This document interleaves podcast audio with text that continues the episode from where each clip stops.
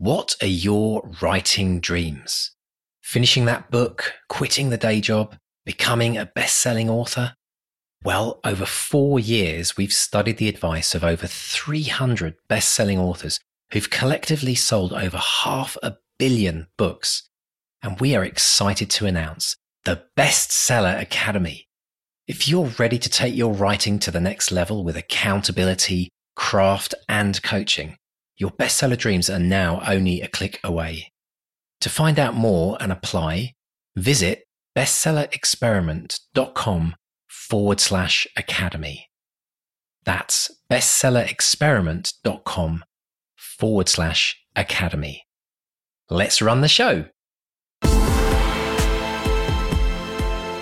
Hello and welcome to the Bestseller Experiment, where we continue to discover what makes a bestseller and inspire you to start, finish, and publish your book. I'm Mark Desvaux. And I am Mark Stay, and today's show is brought to you by our wonderful patrons. So, ladies and gentlemen, please be upstanding. Charge your glasses to Aaron Brooks, Kamal Rai, and Melissa Stone, our latest patrons, among many, many, many patrons out there. So thank you to all of them uh, for supporting this podcast because we simply could not continue doing this without your incredible support. And if you are a patron, you get all sorts of extraordinary stuff. If you're a chart topper patron, you get access to deep dives, our exclusive BXP group on Facebook. You get episodes early, all sorts of extraordinary stuff, access to live shows, and it's all good fun. So thank you to all of you. Excellent. Yes, thank you everyone. And this week we have, I'm just going to give you a little preview actually. We have one of my favorite ever interviews, I've got to say, Mark. I absolutely love, love, love the interview. You're gonna, you are in for a treat. Uh, Caro Ramsay, we're going to be diving into her interview with Mark a little bit later on. Um, but Mark, how are you doing? How's things? At, how's things in, in little old Blighty right now? Uh, uh, they're a bit moist, a bit damp, a bit windy. We were we were we had the hottest. We were as hot as mercury uh, a week or so ago, and now it's all getting a bit creaky. But things, you know, pre-production on the film is hotting up, so I've got things happening there.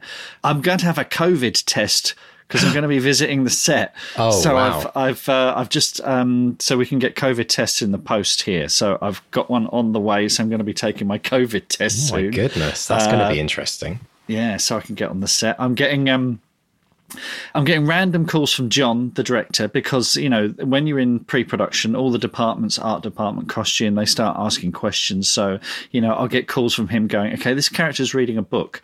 We've put this in the script. Do we really want it to be that book, or should it be a different book, or could it be?" So you start thinking about real nitty gritty detail. The other thing I've been asked to do is do character bios for the main actors as well. Ah, so little bits of backstory for the actors, uh, so hmm. they, they've got something to get their teeth into. And it's it's that thing of writing just enough. You want to give them, you know, maybe half a page, three paragraphs, maybe, just to give them something, an angle, an idea, a little taste. You know, you don't want to be too prescriptive. You want them to bring themselves to it as well, and you kind of meet them halfway. Uh, so yeah, all That's sorts of fun so fascinating, isn't it? Because we've just been writing about character sheets and backstories in characters for one of the courses on the academy, haven't haven't we? And it's kind of interesting yeah. that something suddenly which... very relevant to me. Absolutely, how brilliant is that? Goodness me, yeah, that's yeah. fantastic news. Oh, it sounds very very exciting, and of course it's going to be very interesting. You know with with COVID and and obviously all the restrictions. Um, I know I know there's lots of interesting kind of ways that people are having to film now because of that. And you're going to be right in the thick of it, aren't you? Well, you know, next episode of the podcast, hopefully I will e- either been to the set or I might even be on the set or oh, nearby. So excellent. stay tuned for that. But enough of that. Enough of that banter.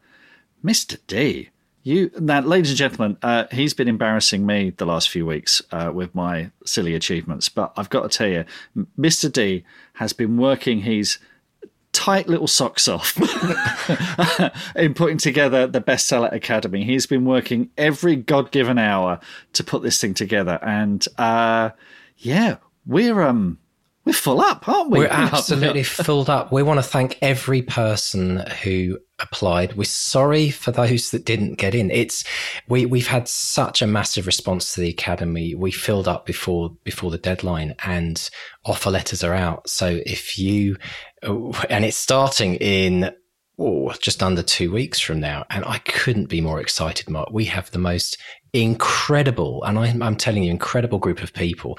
Everyone from people who are starting their first book to some people who are like award-winning authors that have joined the mm. academy. It, it's and not just that, just from all around the world. We've got people Sweden, Netherlands, the UK, France, Canada, Australia, loads of people from the state. It's such a beautiful mix of people, and yeah. it's going to be such a, a wonderful cultural experience as well as a writing experience. So I, I'll be telling telling you a lot more obviously about how how things go for listeners that are interested in in joining in the future. But we've had to create a waiting list for future enrollments because we yeah we were quite overwhelmed with the uh, the last minute rush so we say. So if you're interested in in actually getting on the wait list the way we're going to do this try and be fair is we've created a priority wait list now. So if you get on the wait list the quicker you get on it you'll be offered an invite to the academy when we open the doors in the future. So I really recommend people getting over to academy.bestsellerexperiment.com and just get your name on the list. Get your name on the list. There's no commitment. It just gets you on that priority list. But seriously, congratulations! This this is all his brainchild, listeners. He's been talking about this for years, and we, we've finally finally done it. But you've put so much work in, and uh, the site looks amazing. The course is going to be brilliant, and it's just going to grow and get better as we go. Yeah, it's it's. I can't wait to get stuck in. It's going to be so much fun. And you know, one of the things that's really blowing me away as we've been building these courses, it just shows you know, for everyone that's listening to this podcast, if you're new to this podcast, it just shows the benefit and the value of really going deep with this stuff. I mean, it really gives you the edge in terms of learning about, you know, the craft of writing. And actually, you know, we'll hear about that on today's interview. It's interesting. It comes up with Caro and she actually very specifically talks about um, how she had to learn the craft to become that bestseller. But um, the thing that I'm particularly interested in is this idea of the coaching element, the mentoring element that the two of us are going to be doing, because most writing courses out there are very much prescribed, like you know, step by step. This is what you do. Follow my way, and you'll you'll you know hit the bestseller charts. Whereas we're doing it slightly differently, is that we're actually going to be coaching people through the process as well as teaching the craft of it. And I think that's the bit that's going to make all the difference. That combination of those two, and yeah, the two of us, we're, we're we've already booked our coaching sessions for the next year, haven't we, Mark? We were doing that. Yes, yeah, it's great. It's scary. Thought, it is a scary yeah. thought, but you know, it's brilliant. and um, yeah, also just people that have taken the plunge as well. There's some people that were a little bit kind of nervous. They said, Oh, I'm not good enough to be in a writing academy. But, you know, I, I really want to encourage people. It's about going outside your comfort zones. That's what makes the difference. And really, if you want to become a best selling author, it's about going outside your comfort zones because it's a whole much bigger world in terms of writing. And we've learned that from so many people that we've interviewed. So, yeah, good stuff. Good stuff. But, um, Mark, we're going to do some good news towards the end of this yep. show because there's lots of good, good news, stories coming. Yeah. Yep. But I'd love to dive into the interview. I've got to say, I've been so busy lately with the Academy, I almost didn't get a chance to listen to it. This has got to be one of my favorite interviews in 270 odd episodes. Caro Ramsay Tell us a bit about her, her background. Uh, Cara is a Glaswegian, author of the critically acclaimed Anderson and Costello series, uh, the first of which, Absolution, was shortlisted for the Crime Writer Association's New Blood Dagger for Best Debut of the Year. And uh, she's just she's just so much fun. She's got a diploma in forensic medical science. Uh, she's 14 books into her career, although, as you'll hear in the interview, we completely lose count as to how many books she's actually written. She's had, there's been ups and downs. She's been dropped by a publisher. We talk about uh, hearing voices of characters in heads. We talk about having a proper mind space. But most amazingly, as well, is, is her first books were written in very, very unusual circumstances. Mm. So this is this is a real roller coaster. Absolutely. Well, listen, get yourself a cup of tea and settle down. Or not if you're driving, obviously, but settle down. I guess you could stop by the lay-by, couldn't you? Settle down and listen to this interview. It's absolutely brilliant. Do not miss this. Let's listen to Mark chatting with Caro Ramsay. Caro, welcome to the bestseller experiment. How are you today? I'm very well, thank you. Good to hear. Now, I've been I've been looking at some of your stuff online, and I've seen that where you've got the Sideman, which is uh, a new paperback, uh, which is the I think this is the tenth in the Anderson and Costello series. Is that correct? Uh, I'll, I'll take your word for it. I, I'm permanently confused by everything. You know, I, I view a good way to think of a writing career when you're 14 books in, which is what I'm sort of working on at the moment. It's just like the Grand National. You just concentrate on the one in front of you and over you go. So it's a bit complicated because there's a, there's a standalone in there somewhere. Right. And there's also, I'm published by two publishers that are related to each other and they publish them at a different rate. So if it's number 10, it's number 10 and that's fine. Of course, that's the thing, isn't it? As a writer, you, you, know, you're often two or three books ahead of the readers, aren't you? So that uh, that must be difficult because if you go and do talks like this, are you thinking back? Oh my goodness, what did what did I put in that book? Uh, you know, what do you, is you can ask me about the plot? Can I remember any of it? Is is that sort of racing through your mind? Yeah, yeah, and there's a delay. There's always a delay when there's always a little old lady at the back who puts her hand and she says she says, now, is so and so and so and so, are, are those two going to get together? Because I think they would make a lovely couple. And my heart thinks, thinking, oh, I've just stabbed one of them. I've just crushed them under a tray. That, that romance is never going to work out. But you can't give that away. And um, sometimes some people in the audience are further on than other people in the audience. So you've got to be really, really tricky how you answer questions when you're doing events like that. Absolutely. um, so you're you're at, at, least ten, maybe eleven, maybe thirteen books into the Anderson and Costello series. Who, who's who's counting now? But who knows? Who knows? There was a there was a, a, quite a sobering stat the other day that said that you know that someone had done the sum. Someone had looked, looked at people who have been published by mainstream publishers. Generally, very very very few people get beyond three books. They publish three, and then they might never be heard from again. So you're you're doing pretty well here. What what would you say is uh, has helped Anderson and Costello and your writing endure? What, why do you think people keep coming back for more? Um, I don't know, but I there's a thing about between the third book and the fourth book, you either become a commercial property or a slightly non-commercial property. And what happened to me was that Penguin and Random House amalgamated, and one of my editors left uh, my editor left. So when they left, there was quite a few. There was about six or seven of us were just dropped from that list.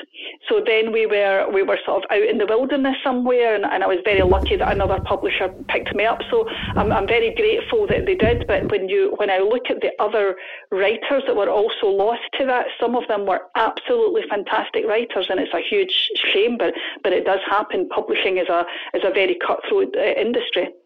And so we're, we're, back on board now with the with the new publisher, and they're doing fantastic things, and they're doing fantastic things for me. And it's as if two publishers, one bought over the other one, and then they had a wee baby publisher, and this baby publisher is doing its own crime imprint. So that's why there's a lot of them being republished again, maybe only a year or eighteen months after they were first published. But they've got a nice new shiny cover, so that's fine. So so the answer to your question is I think, a good characterisation. And the other thing that the, the, the, Severn House did was that they didn't want me to write anything new. They wanted to keep the Anderson and Costello characters going, and I think that's quite unusual for a publisher to take on something that, that was successful at Penguin. I mean, it was very successful. There was there was there were uh, Dagger uh, shortlisted and things like that, but but just not mega. And what they want is mega, you know. Right. Right. That's interesting. I mean, that, that, I mean, that's the thing. Like we say, you're, you're 10, 11, 12 books in, and it's uh, you've clearly got a really, really, you know, strong following as well. And we've been having we've been having conversations in our in the podcast Facebook group about how we write characters and whether we hear their voices in our heads. Now, you've been writing Anderson Costello for some time. How real are they to you? Could you could you sit down right now and write a conversation between the two of them? Absolutely absolutely. And and I hear their voices in my head in their voices. I don't hear their voices in my head eh, as a as a single voice the way you would if somebody was reading the book. You know, it's the same voice just saying the words of either person. I actually hear their voices as as I would hear my sister's voice or my brother's voice or my dad's voice. You know, it's a it's a different voice to mine when I hear what they're saying in my ear. And I think I think that's quite an interesting thing. At Edinburgh Book Festival, we one year there was a university doing a study on that. You know, do you see your characters? Do you hear them? And mm. when you hear them, you know, if your character's got a Geordie accent, do they speak to you in a Geordie accent in your head? And that that's quite a weird thing to think about. You could actually go mad thinking about that. it's, it's interesting because the thing I'm writing at the moment, that it's set where I live. I'm in Kent, so they've all got that kind of you know slightly estuary Cockney accent you know. And I do hear that. I mean, that's kind of my voice anyway, but I do hear, but it's set in the country. And whenever I, I think of anything set in the country, I go to a West Country accent, you know, hello, my lover, that sort of thing. But this, this, I can definitely hear their voices and it, it does, it does feel that little bit more real to me. Now, yeah. that, that Abbott and, Anderson, Abbott and Costello, how many times am I going to do that in this show?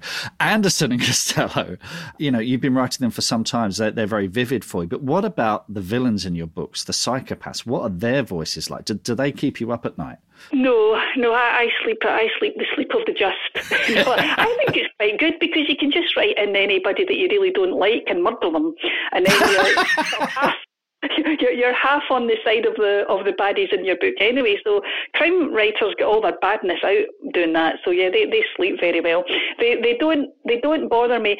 Val Val and McDermid and I are, are, are quite pally, and she she said that it really helped when there's a writing space and you leave your writing space. And I think that's quite a good tip. You know, I, I still work, I'm an osteopath, I've got a big practice, and you can take a lot of, you do go through a lot of emotional trauma at the, at the job.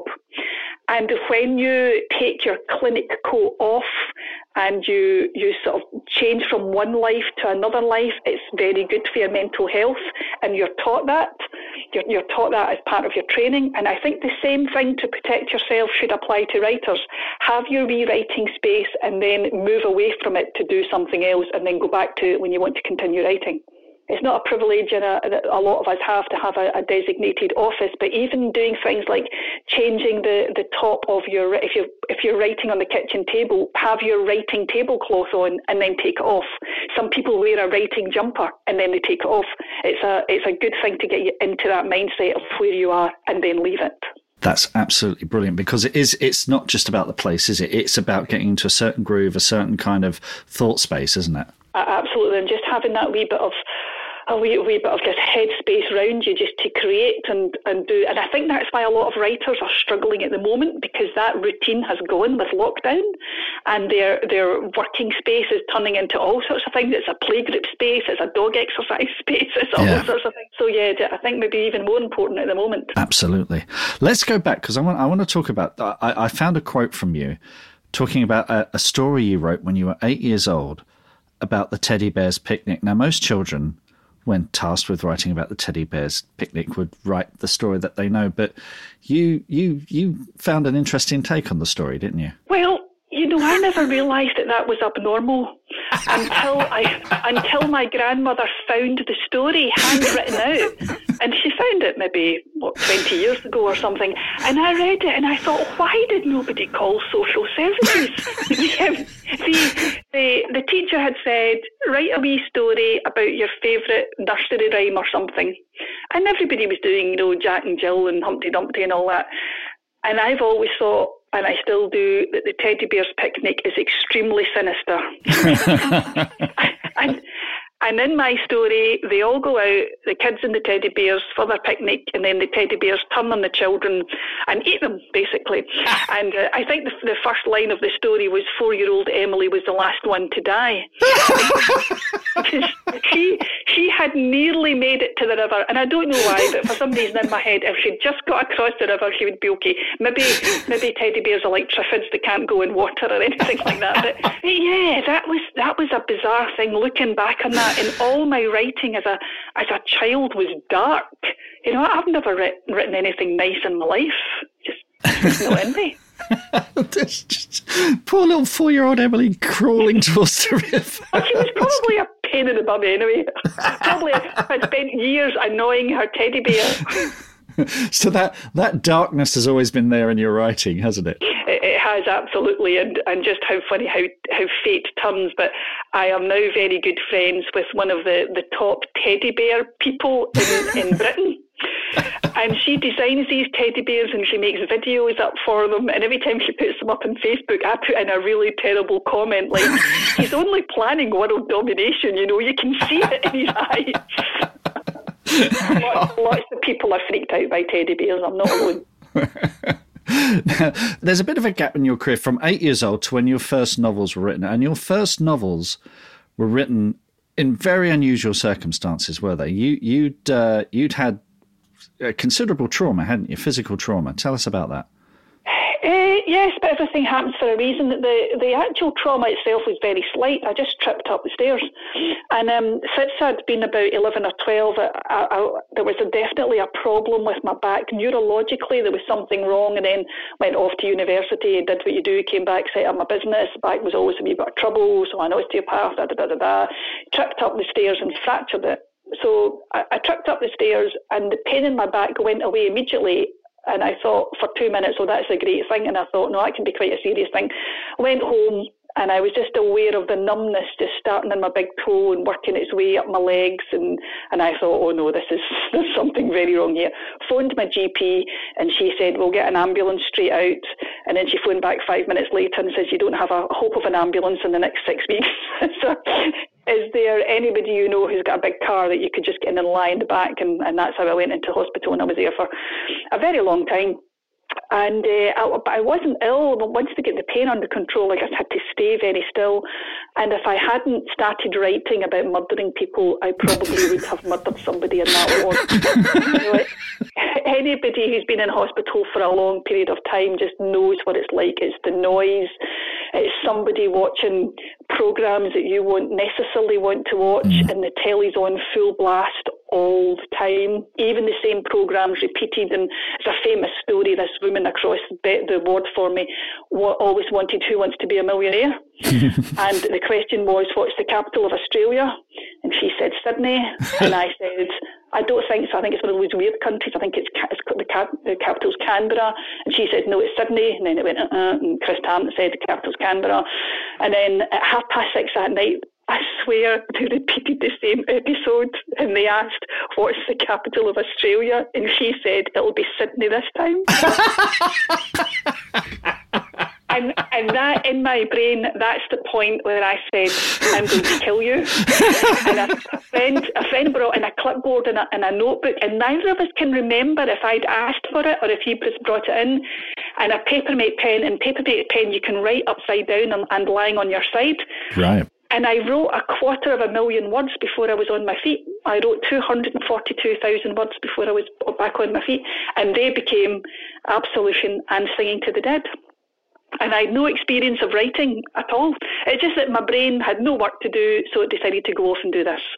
And as one door closed, a very nice door opened in front of me, so, so that was fine.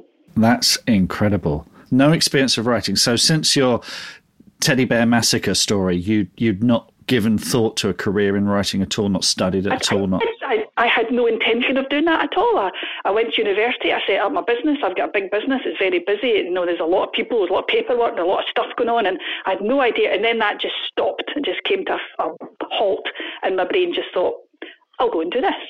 And then I, I, when I was kind of back on my feet, I went to a, writers group, and the, the journalist in charge of the writers group said, "You should send that to Jane Gregory."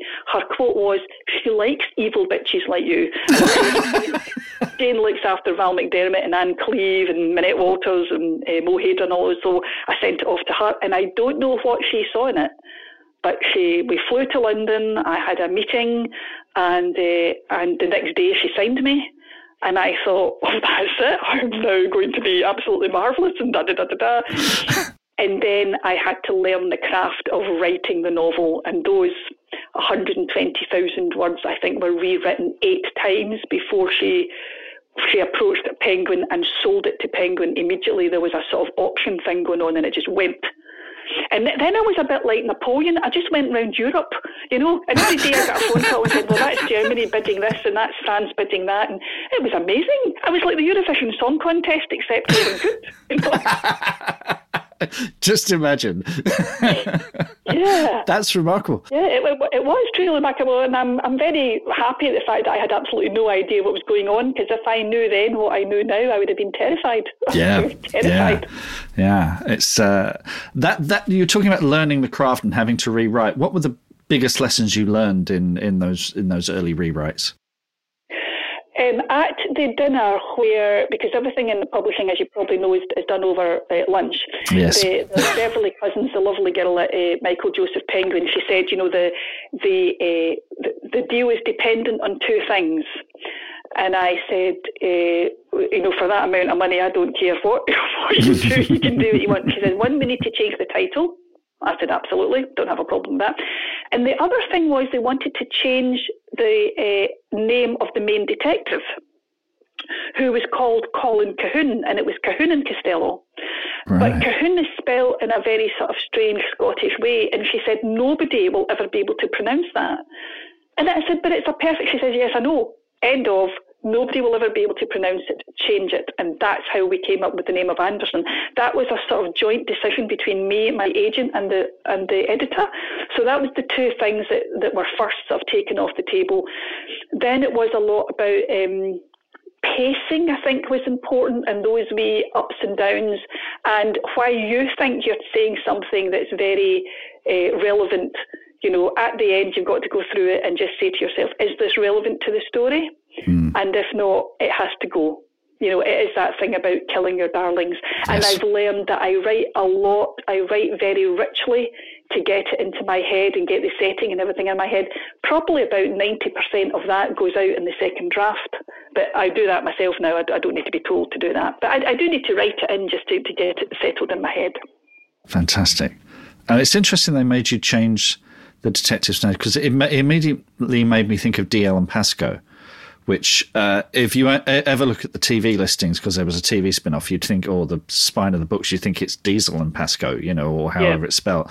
Um, but I guess there's always an there's always an outlier that gets away with it. But uh, yeah, it's interesting. That isn't, and that's obviously with the international market in mind. So they're clearly thinking big very early on, weren't they? Uh, oh yeah, they were. They were, they were absolutely, and um, and it was all it was all to do with making the book as palatable as, as possible.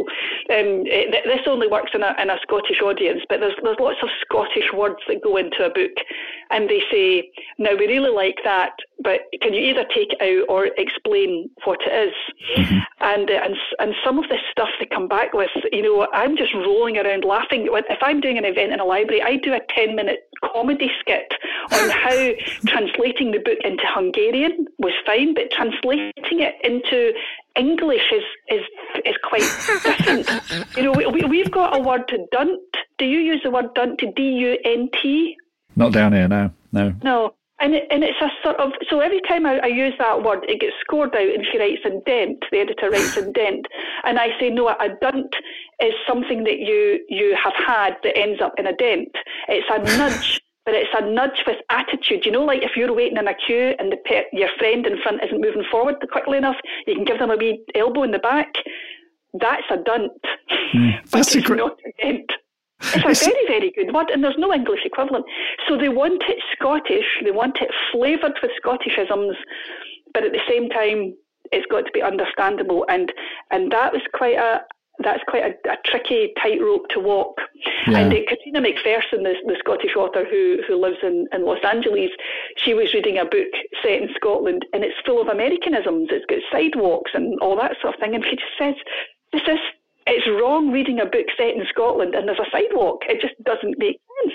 Yeah. Yeah. Yeah. It's a shame though, because those words those unique words. They're part of the Scottish culture. They're part of of you know the English language, which is a you know it's a language that mops that steals from all over the world. You know, uh, and it's a, it's a but I guess I mean I guess that's when you're talking about mainstream publishing, they want to go wide, which is why it's important that we have small independent publishers that you know I guess will publish Scottish literature that that doesn't get you know scored off for the, the international market. It's um yeah yeah, yeah. absolutely and, yeah. and and publish things that don't get diluted. Yes, yeah. And, and also, to my mind, not not. I mean, I, I get away with it a lot more now, um, but I think it's a wee bit insulting to the reader because you, I, you know, you read books uh, set in Spain and, and set in, in Holland, and there'll, there'll, be odd Dutch or Spanish word in there, mm. but you get it from the text of the sentence what they're talking about, and it just adds a wee bit more flavour to the novel. And I think I think the Scots Scots are like that as well. But there's so many of us now that I think we're actually beating that door down. You know, yeah. but we, we, we're getting away with a lot more. Yeah, no, absolutely. I mean, when I was a kid, I would read novels set in America. I would read Mad magazine, and I I knew jokes about Richard Nixon and Spiro Agnew before I knew who the real people actually were. You know, it's, you you look these things up, don't you? You know, it's uh, anyway. Anyway, let let's let's go back to your your characters because uh, you know if they if they are very much real in your head. How much do you let them drive the story? Because crime novels, you know, uh, there's there's a mystery, there's a riddle to be solved.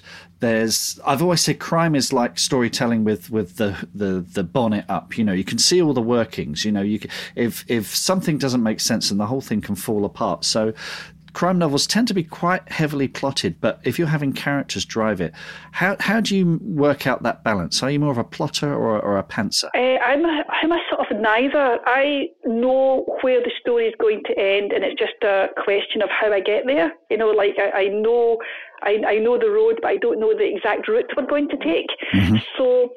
I, I would answer that question by doing it sort of scene by scene. So I hate it when I read something and I think that is very out of character for that person to do that. And it, you, they do that a lot in soap operas on the telly. You know, one week they're a serial killer, and the next week they're a nun, and you just think, how is that? Mm-hmm. and and obviously after well, 14 books in my head, things have gone on. Anderson has got wee issues with certain things because he's been traumatized in the past, and and he has to carry that with him. He can't just leave it behind. So if there's a scene appears and I'm as I'm writing it, uh, there's a sort of hesitancy, and I feel it. I feel it almost viscerally of them saying, "I wouldn't do that." Or more likely, Anderson said, actually, I wouldn't. And Costello, Costello says, well, I bloody would. You know, she's more liable to go sort of off piece because she cares less. Or in some ways, she cares more. You know, Anderson's got a wife and kids to look after. Costello can go a wee bit rogue if she wants to. But she would never ever run through a graveyard at midnight in her nightdress. That just would never happen, you know. The only time would be doing that was if she was hallucinating or ill or something. So, scene by scene, I think I have this scene, these are my actors, who is going to do this? So I don't think they influence the plot that much, but they might influence the way the plot re- reveals itself. Would that be a better way of putting it? That's perfect. I love that. That's terrific. I, would like to talk about research as well because it's something again with crime novels, and obviously you have a medical background, so you know things like pathology and stuff. You know that that might come easier to you than most. But I, I, I read a quote uh, from an old interview where you said where you're talking about research, and I think this is brilliant. You said, "Ask a defense lawyer about how detectives work and ask detectives about defense counsel, which I think is great because it might not necessarily be accurate, but so much of the storytelling is about perspective and how we see each other, isn't it? Where, how did you, how did you, you know, come around to that way of thinking? Because I think it's superb. Uh, I treat a lot of defence counsel and I treat a lot, a lot of police officers. right. and uh, and I've also got a diploma in forensic medical science. Mm. And uh, when we go to these lectures, it's very interesting because the, the procurator fiscal, who I suppose is the sort of our equivalent of your coroner, he will stand up and give his lecture and he'll say, well, of course, I'm in charge of the crime scene. You know, I'm the senior law officer in Scotland. You know, all these people basically are under my command. And then the next week, you might get a, a, police officer lecturing, and he'll say, I was a senior investigating officer, I'm in charge of the crime scene, and da da da da da. And then a couple of weeks after that, you'll get the scientific advisor, and he'll say, you know, I am in charge of the crime scene forensically. I'm the one with the clipboard. I say who goes in and out. I'm the one who does this. I'm the one who does that. And it's those sort of internecine sort of. They're not fighting, but they all have their own wee part of of the, of propriety. This is my bit, and that's your bit. And and it's also very good then if in a novel you want to shift the blame onto someone else. And it always seems to go back to be the police's fault because they they are the, the, the biggest organisation, so things are more likely to get lost. You know, whereas the Procurator Fiscal is quite a small team of people, the scientific officers are a small team of people. So yeah, it's it's an interesting thing. That's so, and and I have friends who go to the police and they have coffee with them and they have these big long discussions on how a crime scene is is worked through, and and it all sounds lovely when you actually talk to the police officer, you know, in, in another sort of profession, and they're just chatting away to me, they'll say things like, there was only three of us because everybody had the flu. Right. You know, it's it's so one you get the, the textbook version of what's Yeah. right, and the other, they're like everybody else. They've got cuts, and the photocopier's not working, and the car's broken down, or somebody's pranged it, or there's a there's a lot of stuff goes on. Yeah, and it's it, it'd be lovely if it was a perfect world, but then crime writing wouldn't be that exciting if it was a perfect world. So, yeah. Absolutely. Uh, so we've got the Sideman is out. Red Red Snow uh, is is out or coming very soon. What's coming next from you, Caro? I'm writing. I'm just putting the finishing touches on a book that is called On an Outgoing Tide, and it's an Anderson and Costello, and it's a bit like Last of the Summer Wine meets the Reservoir Dogs. there are there are three gentlemen who are now in their eighties, and and I suppose it's. I mean, it's, I write things and then I think, where did that come from? It's this social media thing about you know historic abuse and all that sort of thing. And and did any of this go on? And and what was what was happening and and I, I had this wee this wee scene of um there, there's pictures of of my sister when she's 18 months two years old running about naked on, the beach hmm. you know this is like ni- early 1960s and in those days that was totally acceptable hmm. Nowadays, if that photograph was, was up on your mantelpiece, people would say that's terrible. Yes. But take it in context of, of, a, of a very normal, loving family. You know that, that everything's got to be put in context in the time that's of 80 people who are in their 80s, what they've lived through. Yeah, so I'm, I'm sort of playing around with that and how much sometimes the media can force an investigation in a direction that really the investigation is heading off in totally the wrong direction. Right. So that's kind of what it's about. That really. But it's, sounds- it's, a, it's got lots of really great old characters in it, you know, but it's, it's, a, it's I'm really enjoying writing it. Brilliant. Uh, sounds terrific. Well, we're really looking forward to it. And folks, uh, The Sideman is out now from Blackthorn Books as as as any number. What are we 10, 11, 12? We're not sure. We've lost count, but they're all Yeah. out there to, to, to read. So enjoy those. Caro Ramsay, thank you so much for speaking to me today and hope to speak to you again soon. Yeah, thank you very much. Thank you. You know, there were at least three t-shirt quotes. I, I've got to admit, I was driving my daughter to the dentist um, whilst I was listening to this interview in the car, and I almost had to pull over. At one point, I was laughing so hard, my daughter was a little bit concerned. Teddy Bear's Picnic. I tell you what, when Caro dropped that line about four-year-old Laura, was the last Uh, to the four-year-old Emily was Emily. the first one to die. Yeah, I just Unbelievable. I'm Abs- first in line to watch that movie. That is just fantastic. Yeah. But it makes absolute sense, doesn't it? When you look at a, when you look at like a classic children's, you know, kind of story or song from a kind of you know the crime writer's perspective. Of course, the Teddy Bear's Picnic is something completely dark and sinister. Yeah. I just love it. What a brilliant thing! And also, so many things, so many things to unpack with our interview. One of the things I loved was, I mean, we, we have to talk about the story about how she started writing. Yeah, it's just extraordinary. So It- she, you know, she fractured her spine. I mean, my God. And then wrote a quarter of a million words, you know, lying on her back basically before Right. she got back on her feet. It's just, I mean, talk about, you know, and, and she'd not written since that teddy bear's picnic story so you know this this is just talk about taking adversity and oh. turning it into something remarkable i knew see i knew you'd You like knew this it. one i, know, knew you'd I know, like you this one Say. I've got to say, I've got to say, anyone listening to this podcast in this moment, whatever year it is in the future, whenever you discover this episode, if you're going through challenges in your life, if you've got something which is, you know, you're really struggling with because something's hit you so hard. And it could be anything. I mean, it, you know, you could be in hospital. You could have lost a loved one. You could have got COVID. Um, you could have just lost your job. You might be wondering how you're going to make make ends meet in the next, you know, couple of weeks. I want you to take inspiration from Caro because you know, we've heard this again and again on the podcast. I always go back to Bryan Cranston, who said, you know, fear not.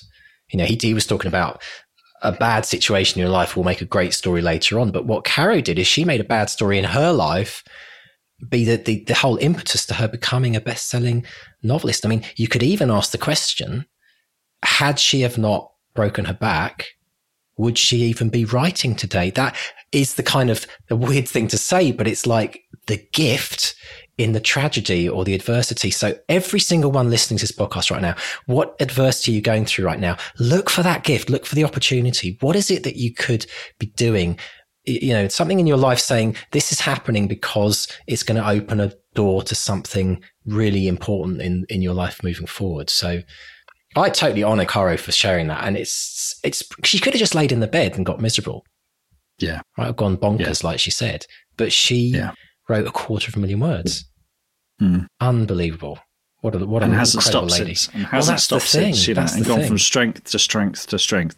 I mean, the other thing, you know, talking there about adversity, her editor left and then she was dropped by Penguin Random House, you know, uh, and a lot for a lot of authors, as, as she was saying, you know, there was, uh, we are talking about this survey where a lot of authors don't get beyond three books. They might get a three book deal and then that's it. And then it's it's funny. I was I was talking to an author the other day who was as I won't say who it was, but they found an old Smith's Fresh Talent catalogue. Mm. And this was from early two thousands, and Smith's Fresh Talent was the, is the big promotion that launches new talent. And of the dozen or so people in that fresh new talent, only I only recognize two of them as best-selling authors that are still going strong. Mm-hmm. You know, so it is hard. it is hard to keep a career going, particularly if you're with a publisher, because it is it is a business, and if you don't, you know, if you don't get that fourth book that keeps that momentum going, then you're going to have to find another way to do things, you know. But of course, the opportunities are there with self-publishing, well, or as Caro did, she jumped ship to another publisher who wanted to keep the Anderson and Costello books going, which is just fantastic. Yeah, absolutely. I think if you know being dropped by a publisher is one of those adversity moments where mm. you know that might be the beginning of your your launch into becoming a million selling indie author. Um, yeah, you know, because but or you could give up. You could just say, well, obviously, um, you know, I'm not a good writer or it was never meant to be or my, my books aren't, aren't going to ever be successful. But there are so many other factors. This is the crazy bit. This is the utter craziness of this whole ridiculousness of writing is that your writing is only a, only one, one part of the jigsaw puzzle. Mm. And yet as writers, we, we always make that center stage like, oh, it's because my writing's rubbish. It's not often. Mm it's because of many other factors or maybe yeah that you had to write that book to become a better writer for your best-selling novel which is coming next but it's mm. never because your writing's not good enough in itself so it's interesting and she also the other bit that i found really fascinating was the way in which Caro said that she wrote the book she wrote those quarter of a million words and then she had to learn how to write like she had to yes. learn the craft which just shows you you know there's there, you don't have to you don't have to learn the craft before you can call yourself an author. It, it doesn't. Well, craft is just part of the lifelong journey that we're all part of. I I would argue she was already learning the craft, just getting those words down. There's yeah. so much to be said for just getting the bloody words down and getting it finished and getting to the end.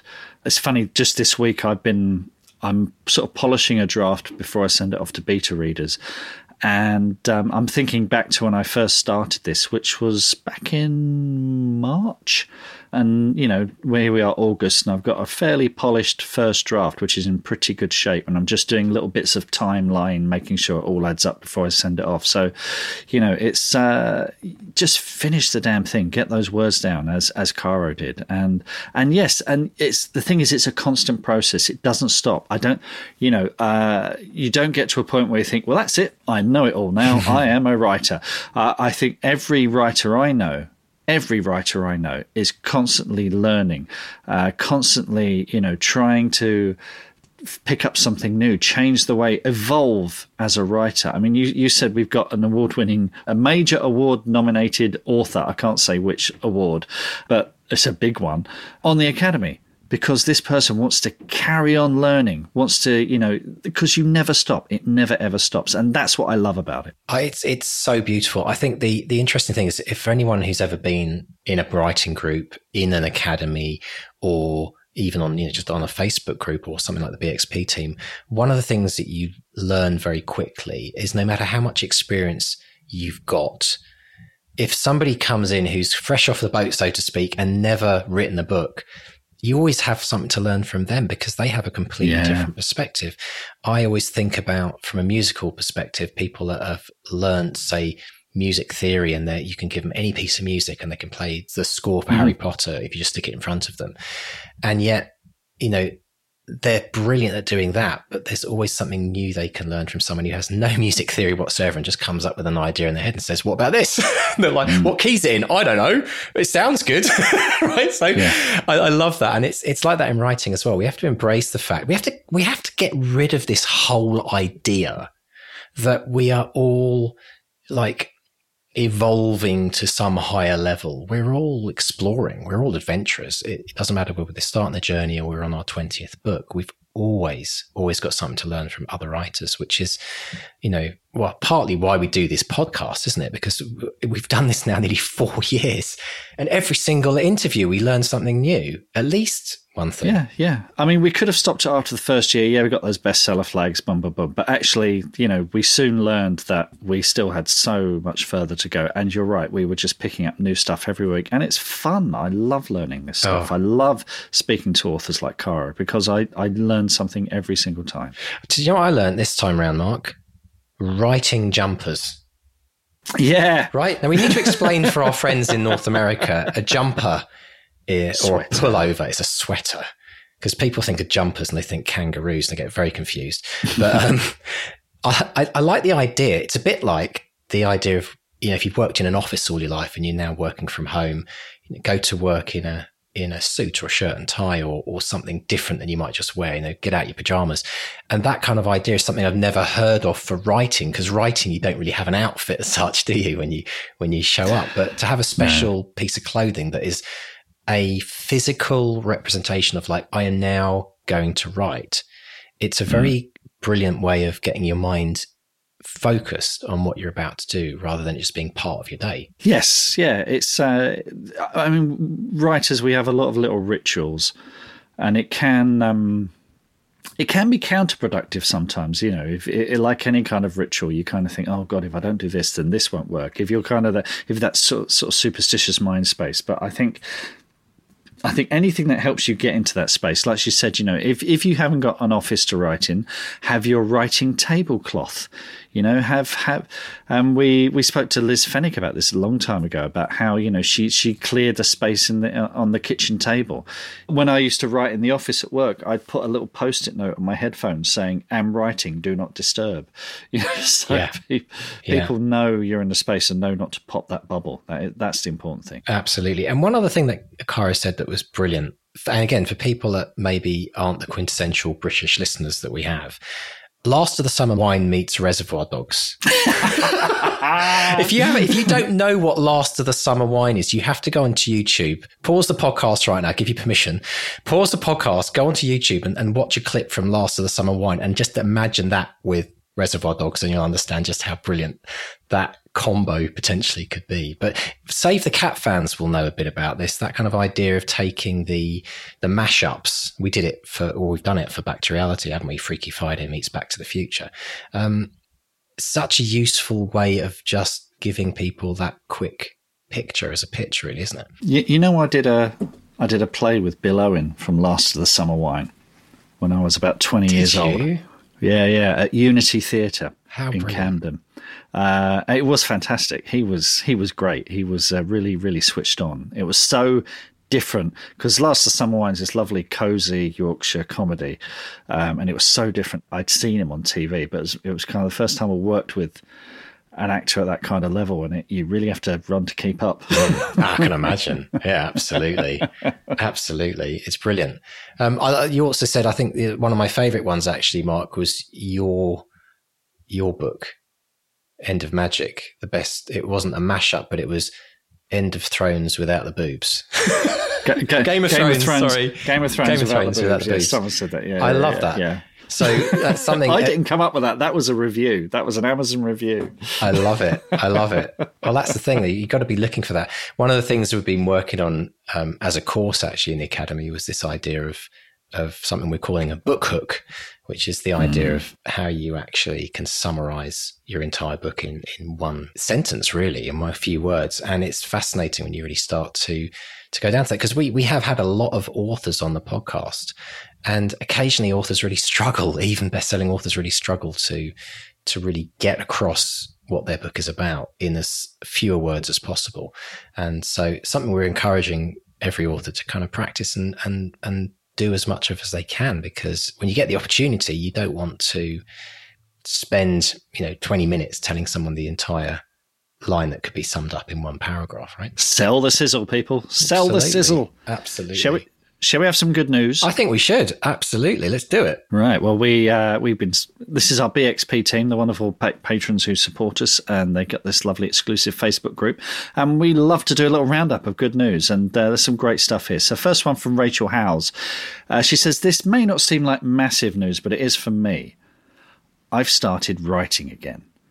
Despite the physical and mental barriers, it felt good to get back to the keyboard, tapping out another dark turn. Writing makes me happy, and when I don't write because of the disability I'm learning to live with, it can feel a bit sucky. It's also why I've been rather quiet on the interacting front, but I'm back for now. Well, welcome back, Rachel, and good to. Get, I tell you what, Rachel will get on with Caro like a house on fire. Because Oh, I, I, well, I was just thinking. I was just thinking how uh, important you know that that message was that Caro said about Mm. how to, you know, the importance of the mental health aspect of writing and switching these Yeah. roles that we do, and we're really just starting to uncover that, aren't we? On the podcast, we we've done a few mental health episodes, but it's really, really changing my perspective on on the value of writing is you're not just doing this folks to write a book you're doing it for many many many other reasons and rachel's example is just a, a really really important one you know it's breaking through those physical and mental barriers so well done rachel and thank you for sharing that with us as well um, another milestone was mark hood hit a couple of writing milestones this week 250 consecutive days Wow. of writing that's incredible. And Yeah. 150,000 words. now, we talked about if you're not part of the BXP 2020 challenge, the 200 words a day challenge, you want to get onto this because what we've what we've designed within that free program is for people to learn about the idea of creating this sequence of writing day to day. This this thing that you're you're this chain of of writing which actually creates the habit of writing for life. And mark's pro- living proof of that 250 consecutive days that is phenomenal. There's not many people in the world at any level that have probably achieved that over the last 250 days. So well done mark. Absolutely brilliant. And um, we look forward to seeing you carry that on within the academy as well i believe. Craig Anderson got in touch. He says, I got to be a judge in a flash fiction contest that I participated in several years ago. And is the reason I wrote my first novella. It was so much fun seeing the old familiar faces, and the stories were fantastic. Now, Craig was the first person to send us a book that he he was the first author, as far as we're aware, that had finished a book because of the bestseller experiment in its first year. And Craig was, you know, entering flash fiction contests, and now he's one of the judges. It's just amazing. So thanks, That's Craig. so thanks for fantastic. that. It's superb. Yeah, congratulations. And Jeff said, Jeff White said his novella, The Swordsman's Intent, came out and did really well. Nice. Despite it being a soft launch to a newsletter subscribers and social media followers, it has hit high positions in the free charts of both sides of the Atlantic, particularly in historical fantasy in the UK and military fantasy in the US. So again, another example of how a writer is actually putting a book out to a limited group, but mm. still having a you know great success on Amazon and charts as well. So well done, Jeff, for that. And again, showing people that you, you, you know, it's not necessarily all about that big launch day where you're putting it out into the world and trying to get as many people to buy it on day one. This is about working hard to build up your own private following, you know, your yeah. private fan base and, and, and making sure that you, you deliver things to them on, on a regular basis. Find your tribe. Find your tribe. Andy Chapman got in touch. He said, This isn't exactly news, but last night I finished the first round of edits on a screenplay, and I'm happy to report that it's the best movie ever written. See you at the Oscars. I love that phase. I love that phase when you finish a draft and anything is possible, and you, you are doing the BAFTA uh, acceptance speech in your head. That's great. I love it. No, I, Andy's my kind of man, though. You see, this is this is what this is the world I love, live in. Everything that you do, everything that you do, if you go into it believing that it could be the best thing ever, then there's a chance it could be. And I, I love, I love Andy's kind of focus on that. And I wish you all the best. And hey, you know, when as, as some as Jackie actually responded to him, hope you remember us little people mm-hmm. uh, when you're on the red carpet. You see, who knows where this could be going, Mark? We could get invited to the Oscars one day. Well, yeah, we'll see. We'll see. Have to sneak in around the back door, possibly, but uh, excellent stuff. And there's there's a couple of other good bits of news. We've got uh, Elizabeth Hurley got myself a bestseller tag and in a relevant category, time travel science fiction Kindle. Yes. How about how brilliant is that? Her book is The Quantum Curators and the Fabergé Egg, and she writes under the name Eva St. John. Uh, so look for her as Eva St. John, the Quantum Curators and the Fabergé Egg, and these are such good fun. It's interesting actually. She's get, she's getting all these reviews that compare her to Ben Aaronovitch and the Rivers of London books. So uh, maybe we'll have to get on the show again because Liz has been on the show once already, and she can swear at us or something.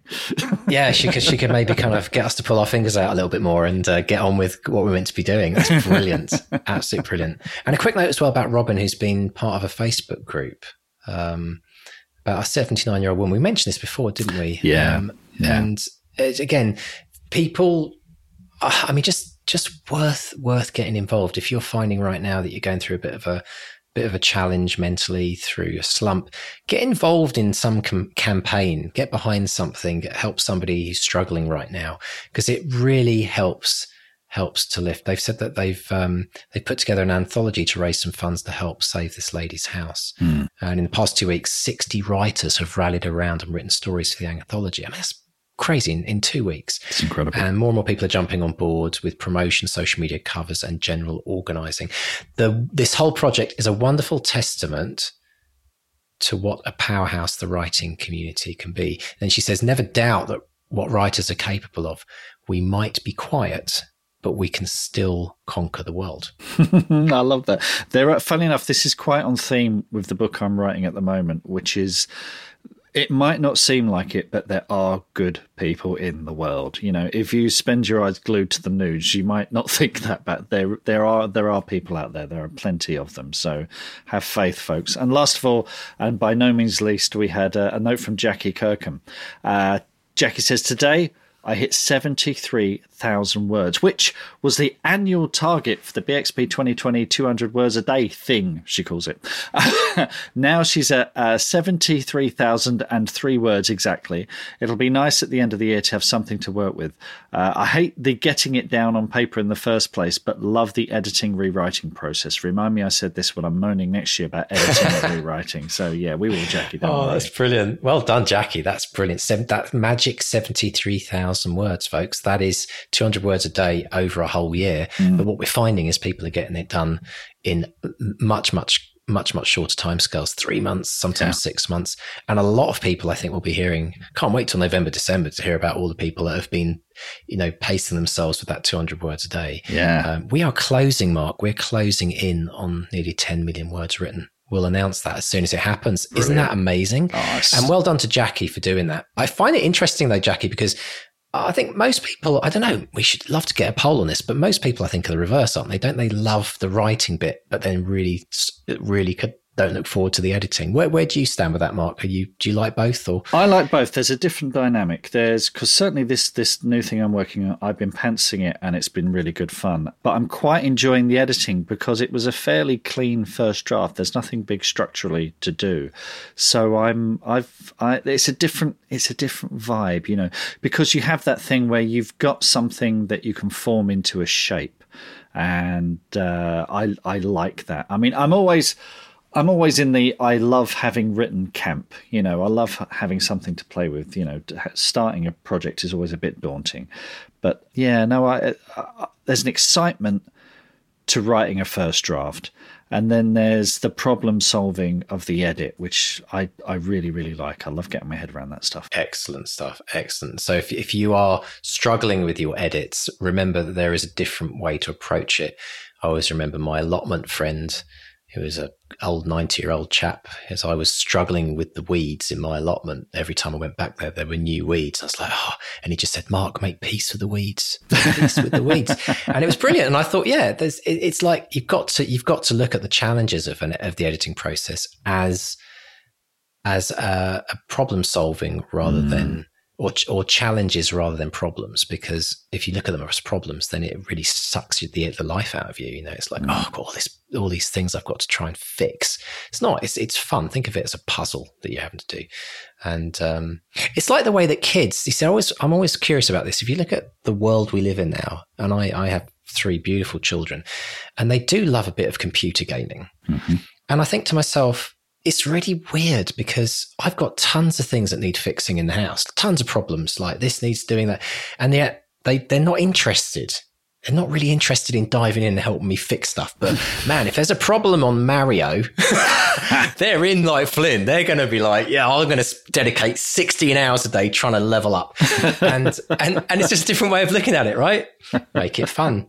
Gamify it. That's a whole new word that we're hearing on the internet. And, um, that's something we're doing in the academy actually. We're, we're, gamifying the process of writing a book which makes it enjoyable all the way through. So yeah we'll talk a bit more about that i think in the future because it's a whole new world of of ideas that we've got for bestsellers. So anyway mark it's been absolutely fantastic absolutely brilliant interview this week. I'm really looking forward to hearing how your movie goes. Good luck if you're off out into the world into that uh, film studio. North mm. of london is it uh, I, I, probably should say, for fear of being Some, mobbed by fans. Somewhere in, absolutely. Can you imagine the queues of people at the gate yeah, trying yeah. to get to sign back to reality? It'd be quite ridiculous. It'd be like a Comic Con that's gone outside oh, I on know, tour. I know. But have a have an amazing time, and if you can, I, you know, it'll be fun. Are you thinking of documenting some of your adventures on set with a little bit of voice memo so that we can maybe play some live? We can maybe do a compilation in the future. Well, now you've put me on the spot. we can always edit it out, of course. I mean, yeah, absolutely. No, I just think that'd be fun. I was listening back to your treat in the Alps uh, uh, a few oh, weeks yeah, ago. Yeah, yeah. And that, that was, fun. fun. having that kind of like travel log kind of diary. But um, I think that'd be quite interesting if you get a chance. Obviously, because you know you're just going to be sitting around twiddling your thumbs. Oh yeah, yeah, absolutely. No rewrites or anything at the last minute. Well, we'll see. We'll see. I'll keep you posted. Excellent stuff. Brilliant. So, listen, everyone, have an amazing couple of writing weeks. We'll be back next Monday with a rerun, and we'll be back in two weeks with another brand new spanking episode of the Bestseller Experiment. Thank you so much for coming on this journey with us. We hope that we're inspiring you. If we are inspiring you, please, please support the podcast. Go to bestsellerexperiment.com forward slash support. And if you want to take things just a little bit forward, if you want to level up, like my kids on Mario, then think about getting on the waitlist for the Bestseller Academy. And to do that, you need to go to academy.bestsellerexperiment.com Okay, come and see us on social media as well. We're Facebook Bestseller Experiment, Twitter and Instagram is at BestsellerXP. Come and say hi and subscribe, rate and review on iTunes and other podcatchers, wherever you can find us. And thanks to Dave and JD, our editors, as always. And whatever's going on in your life, folks, remember keep writing. It's goodbye from Mark 1. And a goodbye from Mark 2. Goodbye. Bye.